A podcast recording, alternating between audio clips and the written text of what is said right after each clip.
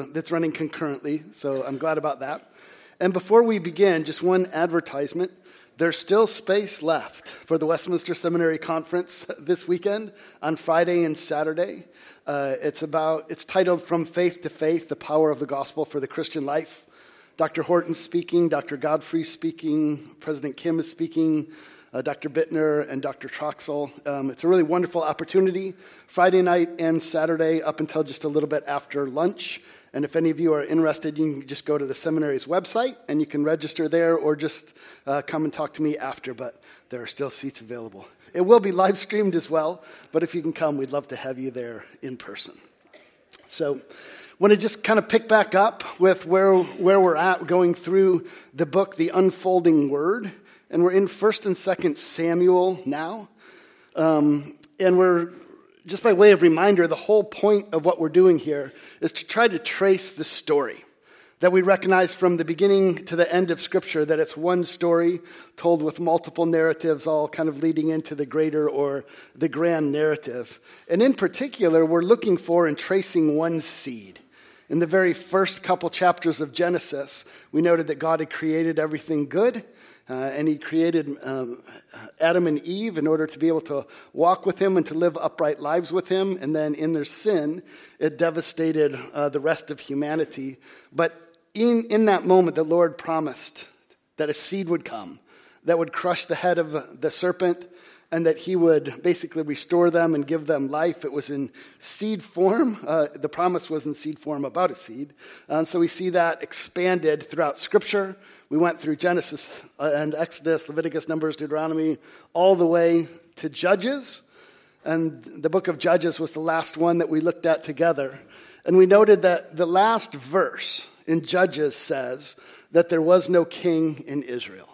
And it just kind of leaves it hanging there. And First Samuel is going to pick that up, and we're going to see the first king in Israel.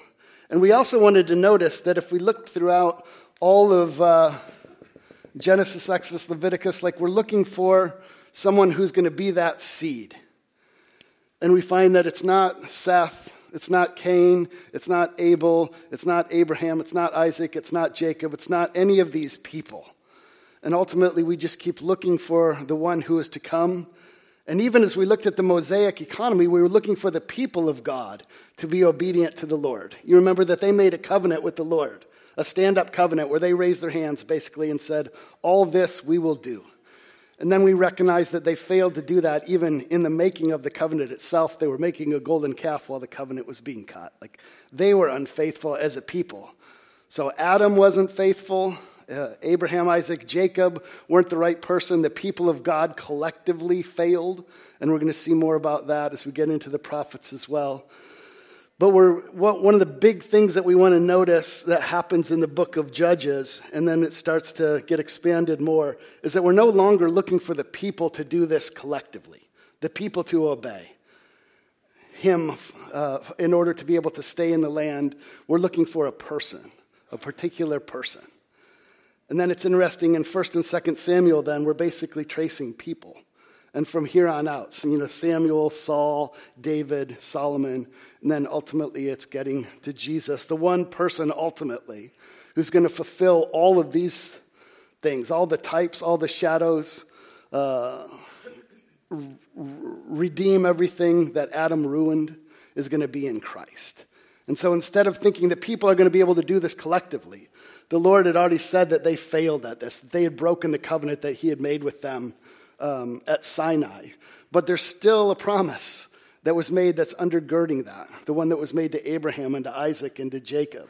And so we're still looking for the promised one. And so the, the main point I just want to make is that instead of looking for the people collectively to do all of this, we're looking for a person who's going to obey the Lord perfectly. He's going to obey the Lord perpetually.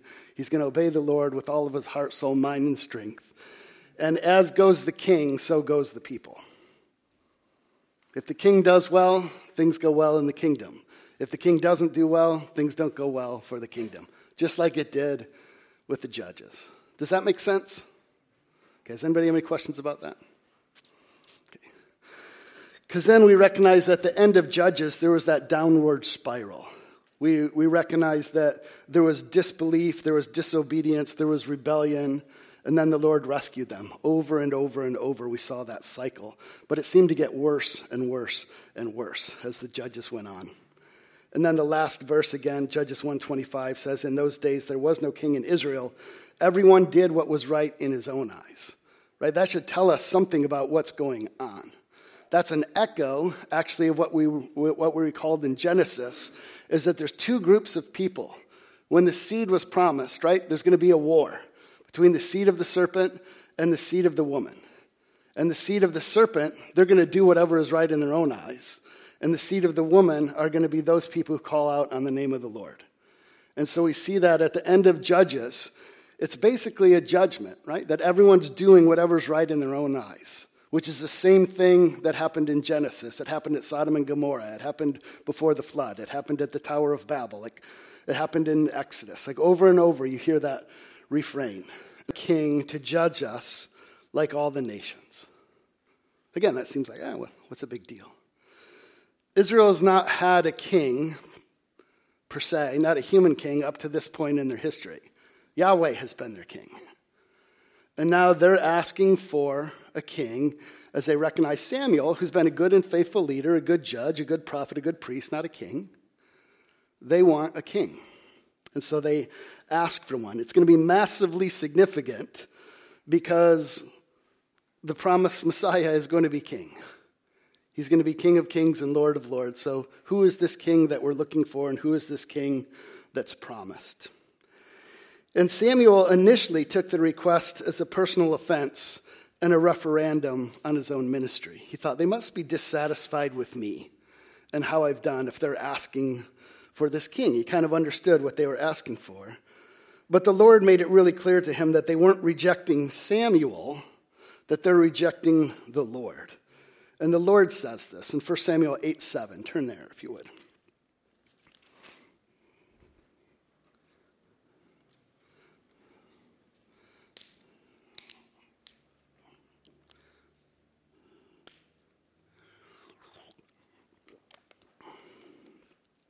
So this isn't us reading into the text. 1 Samuel 8 7 Then the Lord said to Samuel, Obey the voice of the people and all that they say to you, for they have not rejected you, but they have rejected me from being king over them. That's heavy. Here's the one who had brought them out of Egypt. He'd given them all the promises. He'd brought them into the promised land. He'd delivered them from their enemies all around them, and they're rejecting him. He feels like, Samuel feels like it's him that they're rejecting. But the Lord says, no, it's actually me that they're rejecting. They don't want me as their king anymore. And so then sometimes people have a lot of questions. Well, what's wrong with having a king and all of these things? The request for a king in and of itself is not wrong or improper. As a matter of fact, the Lord had told Israel that he would provide a king for them if they wished in Deuteronomy 17. He'd already said, Look, if you want one, I'll give you one. In and of itself, having a king isn't wrong. The question is not whether they would have a ruler or have a king, but what type of king is he going to be? And so this part is the problem. Like all the nations. If they would have just said, appoint for us a king, great. Appoint for us a king after your own heart. Appoint for us a king who will seek to do righteousness. Appoint for us a king who will seek to do justice. Appoint for us a king who will obey and seek to implement your law. But their prayer is like all the nations. What they're really saying is we don't want Yahweh to be our king, and we want to be like our pagan neighbors. We like that better, right? It looks more effective, it looks more fun, it looks more attractive, it looks more powerful, you know, whatever the case may be. They want to be like their neighbors, a lust for power, a lust for glory, control, influence, not necessarily holiness, not necessarily right relations with the Lord. And so this is a really significant moment in Israel's history and then you see two kings compared. here's one like all the nations in Saul, and here's one after God's own heart in David. And you see one rejected and one uplifted. It plays out very similar to the request. And they get to see look, if you want a king just like all the nations, that's what Saul is. If you want a king after my own heart, this is what David is. But we know that David doesn't even do that perfectly, and there's a pointer ultimately to Jesus Christ as well. But they wanted uh, one just like the nations, and so Saul is selected. He's the obvious choice. He was wealthy, he was handsome, he was powerful. He checks all the boxes of what you'd want in a worldly leader, what you'd want someone charismatic, someone influential, someone who can get the job done. And he doesn't even really want it. If you read the initial chapters, he's anointed king and he's not all that excited about it. He doesn't even do what Samuel had told him to do um, at the very beginning. And Saul is not wholly without any good days or good judgments either. And in all fairness uh, to him, if you read through the book, he does do some things well as a king. But the point that I want to bring, about, bring, uh, bring out is like we talked about at the end of Judges, that as goes the king, so goes the kingdom. And we note that this judgment falls upon Saul because he's not a man after God's own heart. He is like the nations, he leads the nation of Israel in the wrong way. Look at 1 Samuel 13.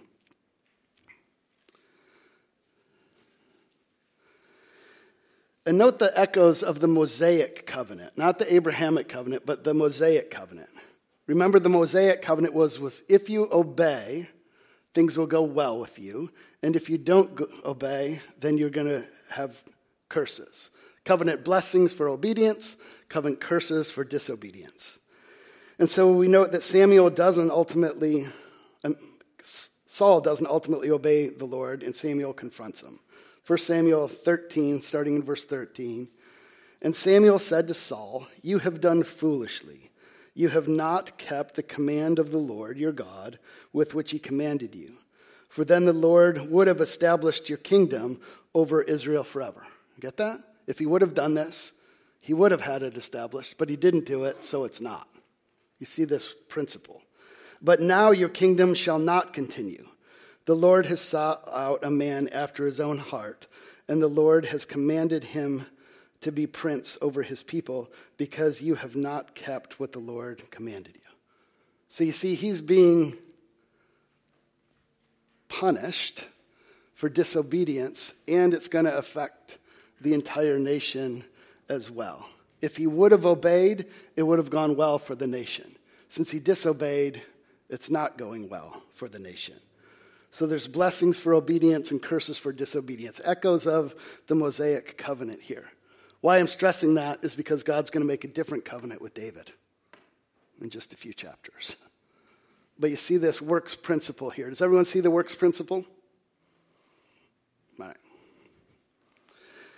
Look also at 1 Samuel 15, 26 through 28.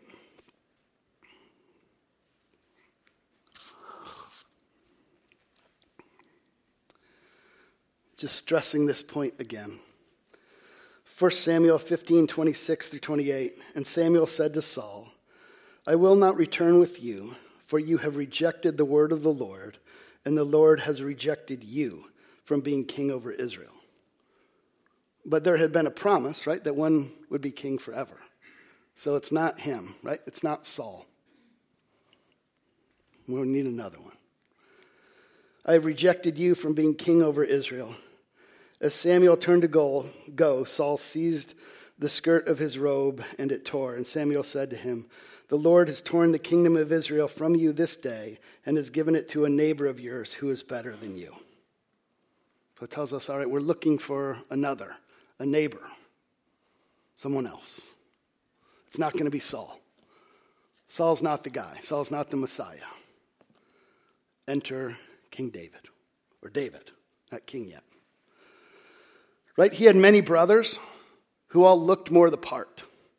If you wanted to pick someone from the house of Jesse, you probably would have picked one of David's older brothers if you just interviewed them all. They were more like the obvious choice. But here, out of the tribe of Judah, out of the town of Bethlehem, a little shepherd boy who the Spirit of the Lord was upon him, and he was anointed as king by Samuel. And it says that he was a man after God's own heart. He was one who loved the Lord and loved his word and delighted in it, right? He didn't do it perfectly. He recognizes that he's a sinner. Again, the entire old covenant uh, ceremonial and civil law was set up to show you your sin and provide a remedy for it, either in a peace offering or a sin offering or, or guilt offering or what have you. It's recognizing we're not perfect, but we recognize uh, that we can walk according to the Lord's commandments in relative obedience. And David was someone who is a man after his own heart. And one of the first incidents we see of this is the story of David and Goliath. And David didn't have self confidence in that battle, he was relying his confidence was on the Lord. He seeks to honor and uh, the honor and glory of God and his name. He seeks the benefit of his people. He seeks justice and righteousness, and he goes forth in the strength of the Lord and in the strength of his name, right? Here's a leader who recognizes, I'm just a servant of the real king. I'm an under shepherd of the great shepherd. He's the one. It's in his might, in his power, eh, for his glory, for his name's sake that I go out into battle, that I'll face this giant, that I'll have confidence that nothing will befall me or nothing evil will become of me. And to highlight the point that we make, as goes the king, so goes the kingdom, in those days, often you would have two warriors battle. And however that battle went is how the skirmish went. So it's not necessarily all the Israelites are going to fight all the Philistines. It's all right, let's have David and Goliath fight. And however that goes, that determines the battle. David defeated Goliath, the Israelites won. He's a federal head. He's representing the nation of Israel when he goes and he fights in that sense. And Goliath was the federal head of the Philistines. There is some fighting after that, but not massive fighting of both armies. Think of it too often like as uh, common as this is, like penalty kicks. Right? You just send out, at one point, the, at the end of the game, that it's tied. And so player A goes out representing his team and he kicks and player B goes out and represents his team. It's not the whole team gets to go and kick, or they just keep playing. He's now representing it. If he makes the, if he kicks the goal, they win. If he misses, they lose. As goes him, so goes the team. That's what happens here. It's pointing forward to this principle as well. And so, as David begins to rule, the nation loves him. He is a good king, and he cares about his people and he loves them. And they uh, care for him and they praise him.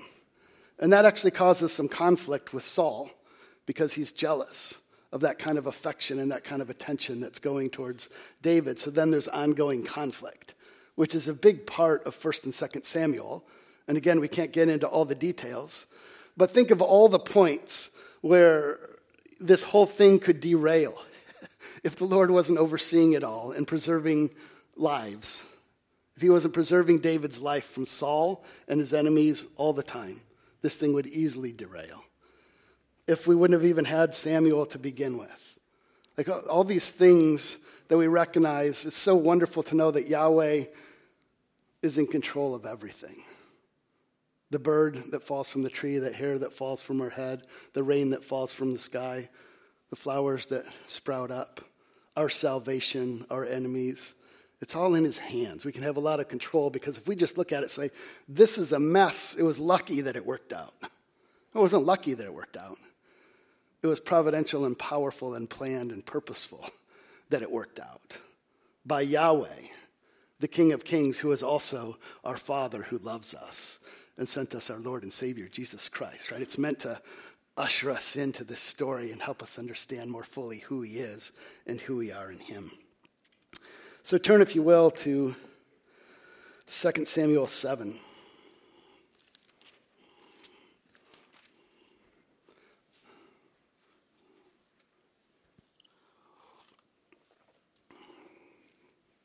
So in 2 Samuel 7, we get the Davidic covenant. So we wanted, one of the reasons for this class was to make a distinction between covenants and say they're related but not identical. So we had the Abrahamic covenant, the covenant of grace. We had the Mosaic covenant. We, had, we saw the Noahic covenant when Dr. VanDrunen was here. And now this is the Davidic covenant, which is built upon the foundations of the Abrahamic covenant. Because you're going to note that this covenant is unilateral, it's unconditional. It's the Lord saying, I will, I will, I will, I will. Not like Moses, not like Adam and Eve in the garden but more like Abraham.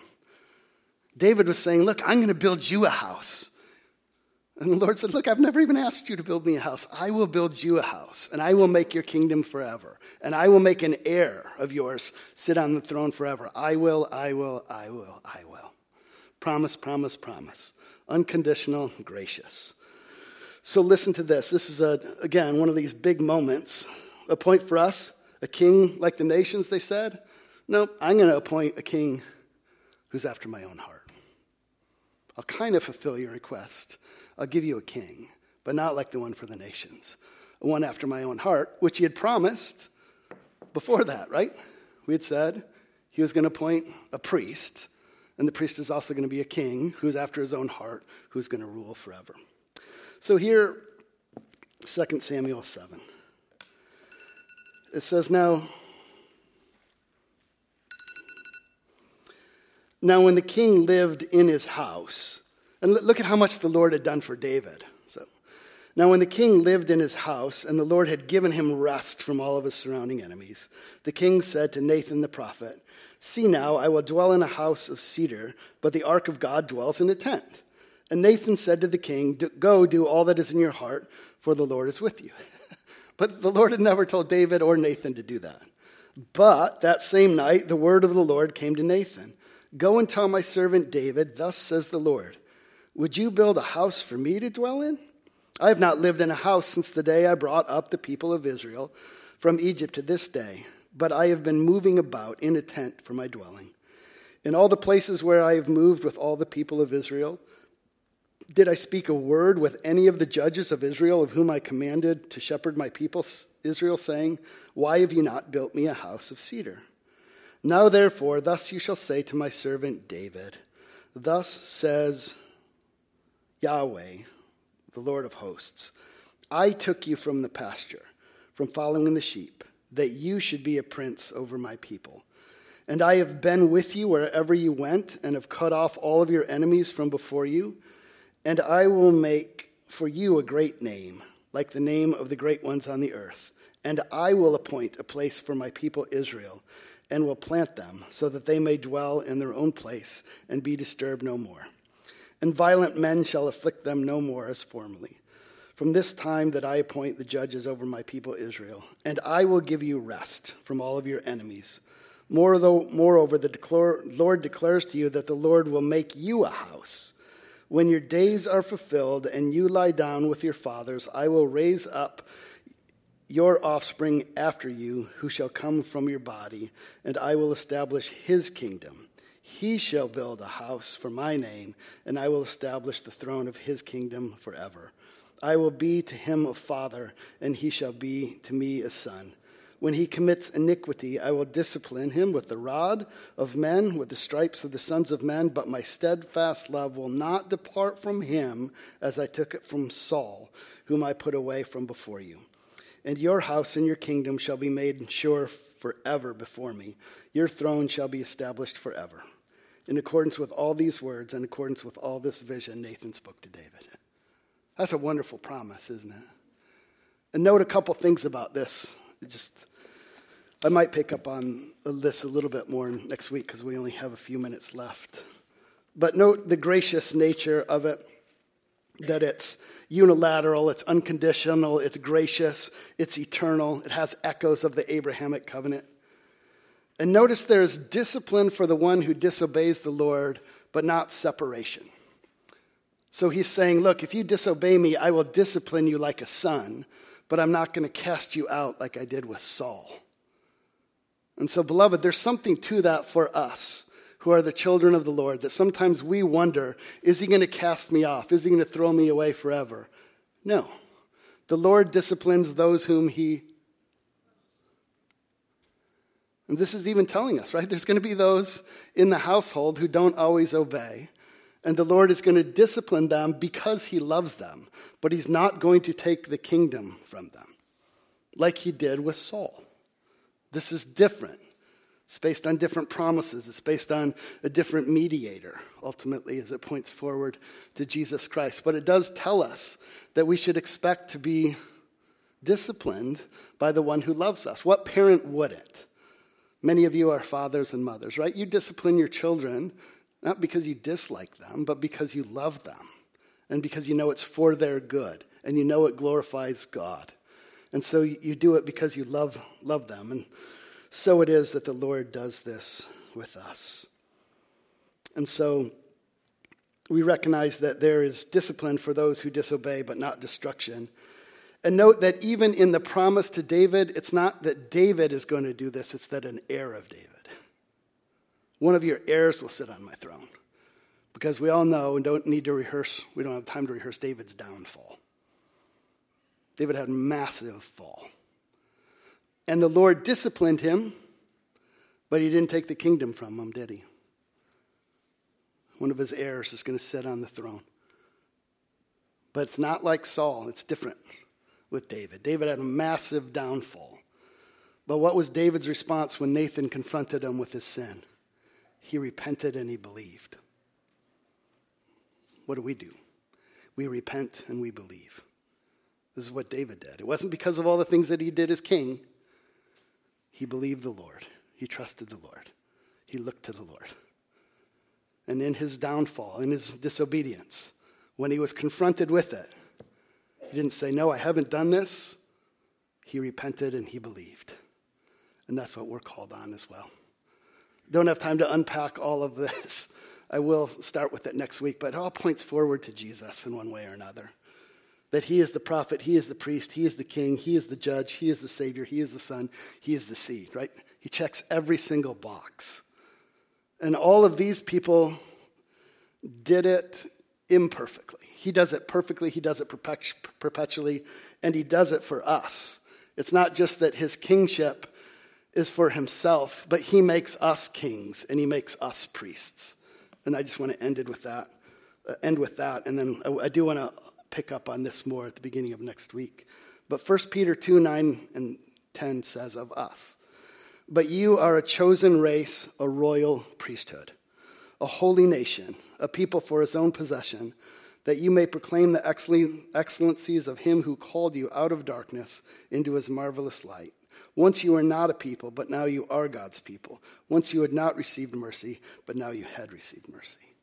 It's not just that Jesus is a prophet, priest, and king, but he makes us prophet, priests, and kings and queens in him.